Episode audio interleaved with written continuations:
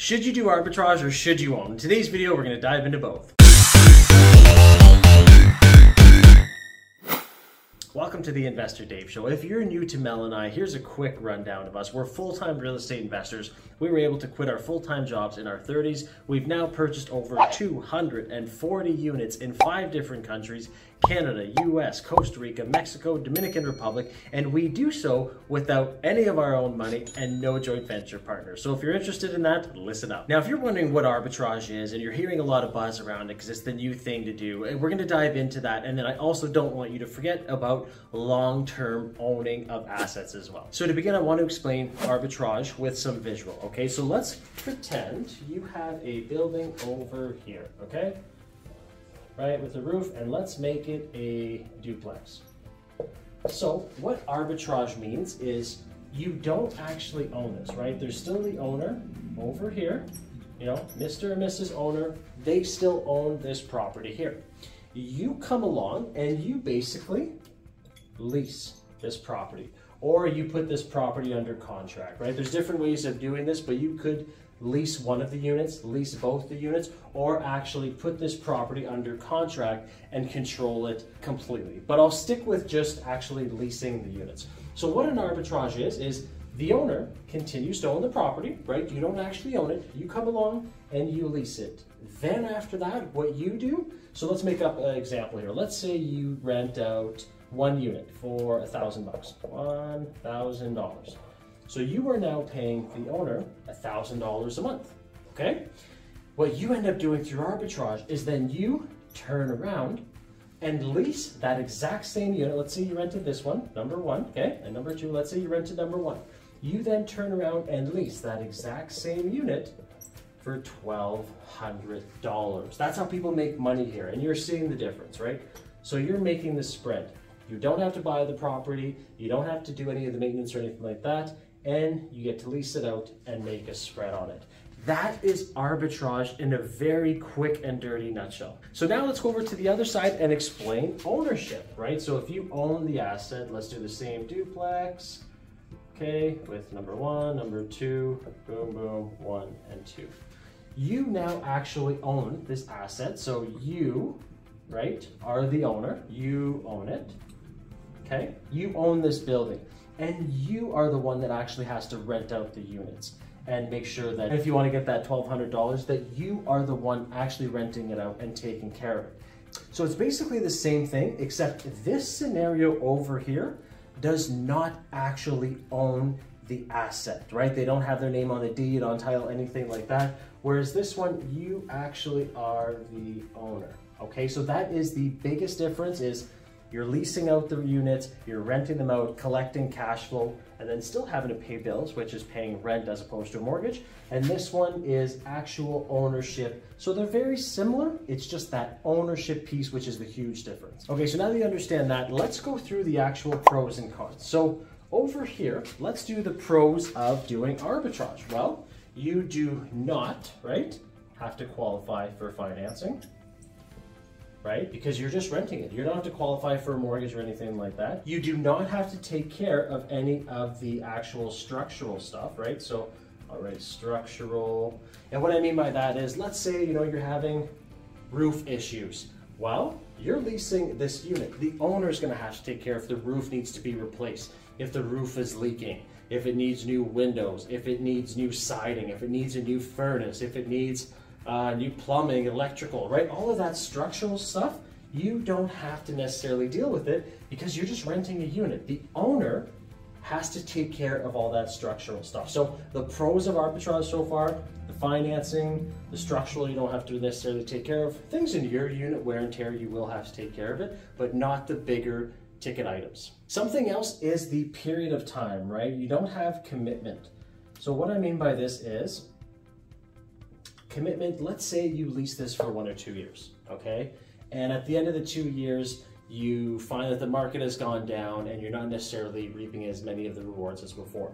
Your commitment was that two year lease. So you can go, here you go, owner, give them their unit back. So if the rents are lower at that time and they're not as profitable, you can literally walk away from that property or that area without much commitment because your lease is up. Okay, let's go over some cons here. So you because you're renting it, you do not get any of that appreciation. Now we all know, right? Real estate over time continues to go up. Yes, there will be peaks and valleys, but let's say you have this asset and you've been renting it out for two years. The asset will most likely be worth more at the end of the two years. So you've been renting it out for higher, you've increased the net operating income for the landlord or for the owner. However, you don't get to reap those benefits at the end of it. Whether the asset is worth more, you are capped uh, basically what you're paying out to them and what you can rent it out. That is the only play you completely miss out on market appreciation or forced appreciation of the property. The other thing too is you don't have insulation, right? So you are subject to the rents and people renting it. So for example, the owner of this property owns both of them, okay? If you only rent one of these units and you don't rent it out, 100% of your income is not coming in. Think about that, right? However, you are still responsible to pay that owner. Doesn't matter if it's rented or not, you have a lease and you have to pay. So if you don't have it rented out, you're still on the hook for it. Think about the owner here. The owner has now leased it out to you. They will be getting the rent every month, but let's say you don't pay. They still have another unit, right? So they're kind of insulated towards vacancies or people not paying rent because they have multiple units. That's something, if you don't rent multiple units in that area, you won't be getting through the arbitrage. Now let's walk over to owning the asset. Okay, let's go through the pros and cons here. So some of the cons, right, you will kind of have, like over there, you will have to go through financing. And depending whether, you know, they'll have to look up your credit, they'll have to, they'll have to uh, provide paperwork and go through all the hoops, which again is not earth shattering, but some people do not have what it takes to get finance on an asset. So that might be a negative towards owning the asset. The next thing is, similar to that over there, is the maintenance, right? So just like I said over there, typically, let's say if there's something with the roof, structural, anything like that, as the owner, you have responsibility to fix that. That no one can get around when you own an asset. Okay, so some of the pros that owning it is you do get that appreciation, right? So let's say, okay, let's say you bought this place, I don't know, let's make up numbers, okay? Let's say you bought it for $500,000 a couple of years ago and you continue to strive to reduce the expenses every single month, increase the income, and you have it steadily rented, well, who knows? Maybe a couple years down the road, the property goes north, right? And now it might be worth, I don't know, let's make up some numbers, $650,000. So you will see that market appreciation over time. Again, all real estate goes up. This is a huge uh, pro for real estate. The other thing as well is you have a tangible asset, meaning this, you don't have an asset whatsoever. You have a source of income that stops immediately once your lease is over with. Okay, you don't have that recurring income, you don't have that security. The landlord might say, you know what, I don't want to continue the lease. And then what happens? All of a sudden that has dried up. This over here, owning assets, is a tangible thing. It's repeat income every single month. And the last thing, I kind of touched on it earlier, but basically, you are your own boss with this asset. Let's say, for example, over here, the seller decides, you know, because they're in charge of all the structural stuff. So let's say the seller over here decides to paint the building a color that you don't agree with. You have no say. Let's say they decide to do something else with the exterior of the property or whatever, the parking lot, and you don't agree with it. Well, you don't have any say here because it's not your building. Over here, you're the boss. You decide, do I want to do something? Do I not want to do it? Do I want to refinance it? Do I want to sell it? Do I want to extend the lease? You have the final decision making where over there you do not. Okay, so we went over the pros and cons. Now let's talk about creative financing. Now creative financing can apply to both scenarios. Let's start over here with arbitrage. With creative financing, you could do multiple different things. So for example, typically when you rent something, you need first and last.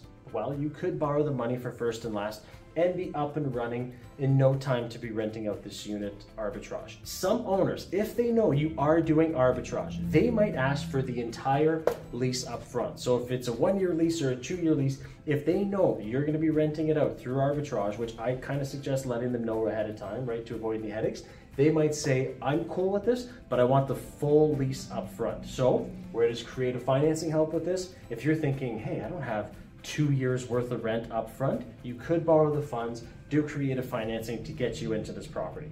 Last but not least, with creative financing, depending how you plan on renting this property out, let's say you do short-term rental, you could use creative financing for your startup costs, right?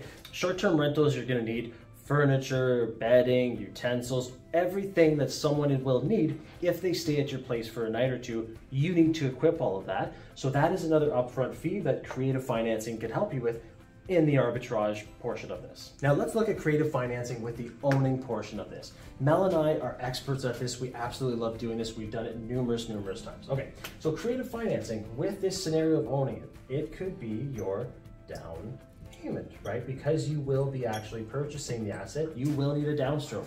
Now it doesn't need to be your money. The other thing with creative financing, everyone thinks they need to go to a financial institution and get a first mortgage. You don't necessarily need to do that. You could have seller financing, provide financing for this. You could use registered funds, you could use promissory notes. All of those are the strategies that we utilize. So you could still buy the asset over here, using creative financing with here and having to use very little of your own money. Okay, so creative financing is beautiful when you're looking at owning a property. Now here we talked about maintenance, right? What if the place needs a renovation? You bought it and you're looking at doing the BRRRR, right? The BRRRR is buy, renovate, or rehab, depending what you want to say. Uh, rent, refinance, and repeat. Mel and I love doing that. We've done it numerous times. So if you are looking at doing a BRRRR project, right, because you want to own it long term, you can definitely use creative financing for that. Some people will call it funding a flip. Basically, I call it you're borrowing funds, you're improving the asset, and then you're refinancing to pay them back in the end. So creative financing to actually own assets, 100% doable. And then also to, to renovate the, the renovations and the maintenance, 100% doable as well. So creative financing I find is stronger on, on this side. Next up, let's dive into long-term and PNW. PNW stands for personal net worth. And I wanna look at both options here. So the arbitrage version over here, is it necessarily going to help you long-term growth, long-term wealth? You could, you could say, hey Dave, the monthly cash flow that I get from this, I'm gonna put into another investment, maybe other real estate, maybe I'll buy right this real estate over here. Um, but if you continue to do this, it's not necessarily giving you that long-term wealth because this is not necessarily an asset. You haven't really invested into anything, right? You're just basically making cash flow. So for the long term, if you continue to do this, that might be okay, but it's not that long-term growth that's gonna help you, especially for your personal net worth. So this portion over here, this is this might be a 20 to 30 year play, meaning you know you bought the asset here, you're going to continue to lift the evaluation, and over the period of 5, 10, 15, 20 years, that asset just continues to soar up. So for long-term growth and for long-term wealth, owning multifamily properties, in my opinion, is much better than arbitrage. And let's explain personal net worth very quickly. So if you want to look at it, it's basically the banks will look at what assets you own, right? What is the value and how much do you owe? And that, that balance, right, the equity that you have will go towards your personal net worth. They'll look at different investments you have, like registered funds and stocks. Anything that you have there will go towards your personal net worth, cash in your bank account, things like that. Now, why is that important? When you're doing arbitrage, you don't necessarily own the asset or own anything, so you're not building that equity like the other one had, right? So it's not really like a long-term personal net worth growing play, unless again, you're taking that cash flow and dumping it into another investment. This is where this side over here will continue to increase your personal net worth over time. So in the beginning, you'll buy the asset, you'll have some, uh, basically your down payment will be your, your equity, your personal net worth in the deal. So over time, when you buy more and more of these, your personal net worth will just continue to increase. And why is that important? When you do go get financing, depending which financial institution you use, they might look at your personal net worth. I know there's some programs out there that will give you more attractive terms. They'll give you lower interest rates, they'll give you higher loan to value, they'll do a, a, longer amortization rate, which basically reduces your monthly payment, okay? And they will look at this and base it off of your personal net worth, okay? So it might not be important today, but as you continue to amass a portfolio, the PNW will come into play and will help you long-term with your wealth growth. Okay, and last but not least, let's talk about short-term rental versus long-term rental. And I've heard this all the time, Dave, short-term rental arbitrage is gonna, is trumps owning long-term all day, every day. So let's go through some scenarios here. Let's go short-term rental. So if you're renting a property here, you're renting it from, let's say, the owner, and you're paying them $1,000 a month. So that could be for a your typical long-term tenant that is basically renting it for a 12-month period and paying you $1,000 a month. Now, what people like to do, Airbnb arbitrage, is they like to do this. They like to pay, you know, the $1,000 a month to the owner, and instead of renting it out for the $1,200 a month, they like to rent it out for, I don't know, 150 bucks a night or $200 a night. You get where I'm going with this. And they end up making a lot more money because short-term rentals, if it's rented for uh, a majority of the time, will most likely make more than long-term rental amounts, okay? But that's subject to a lot of different things, right? If it's uh, if it's part of an HOA, you can't do it. If it's part of a, a city that is not allowing it or clamping down, there's some cities that just outright don't allow it. There's some cities that do lotteries on it. So this is not a given that you'll be able to do this, okay? However, some people think that arbitrage short-term rental trumps owning it. Now I'm here to tell you that, for example, in some of my buildings, let's say if you have a duplex here, depending on the zoning and depending on the, what the municipality or the city or the county allows you to do, what's to say that you can't rent, number one, short-term rental, you make it into a VRBO Airbnb, and what's to say number two doesn't stay as your long-term rental? Okay, so you can do short-term rentals in both options, right? If you have a duplex and you own it, you can still do that. You can test the waters, test the markets. You can still do that. Some people think it's only the arbitrage, or sorry, that the arbitrage has a better advantage with the short-term rental because you're paying the low amount and renting out at the higher amount. Well, apply the same strategy over here, but instead you're paying the mortgage and charging out different amounts for short-term rental. And to wrap things up, yes, long-term rental can be done on both sides as well. It's just to depend on your plate. I just wanted to touch on this as the last subject because some people think that arbitrage is mostly just short-term rental uh, but I want to let you know that yes, you can do long-term rental, and yes, on this side, you can do a mix of short-term rental and long-term rental as well. Okay, so in conclusion, both sides have pros and cons, just like any other decision in life. But in my opinion, I've always chosen this one. If you are looking at building long-term wealth, long-term growth, helping your portfolio flourish, and really riding that whole real estate appreciation market, right? Because it's not timing the market, it's time in the market, then this one is the no-brainer. If you're looking at just doing something short-term, hey, I want to try this for a couple of months, a year or so, then this might not be a bad option. Okay, so let me know, which option do you think works best for you? Make sure to comment below and I'll make sure to write back. And if you like this video and you want to see more like this, just make sure to check out this next one. I'm Dave and I'll see you in the next video.